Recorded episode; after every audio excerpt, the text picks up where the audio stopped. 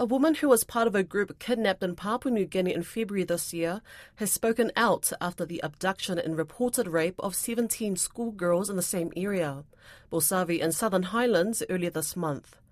Kathy Alex, New Zealand born Australian archaeologist Bryce Barker, and two other women were taken and held for ransom.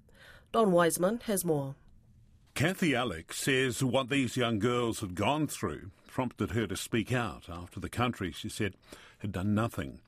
She says she and the other women in her group had feared they'd be raped. My life was preserved, even though there was a time where the three of us were pushed to go into the jungle so they could do this to us. We chose death over being raped.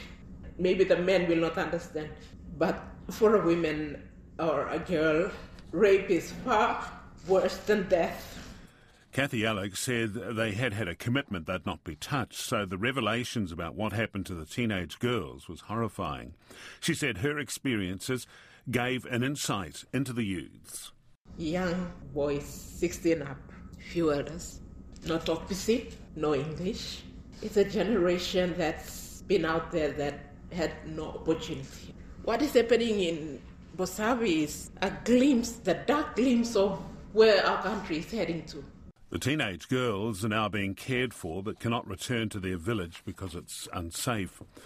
Kathy Alex said there's a need for a focus on providing services to the rural areas as soon as possible. She said 85% of the PNG population lives in the rural areas, and there's a need to focus on providing key services to those places.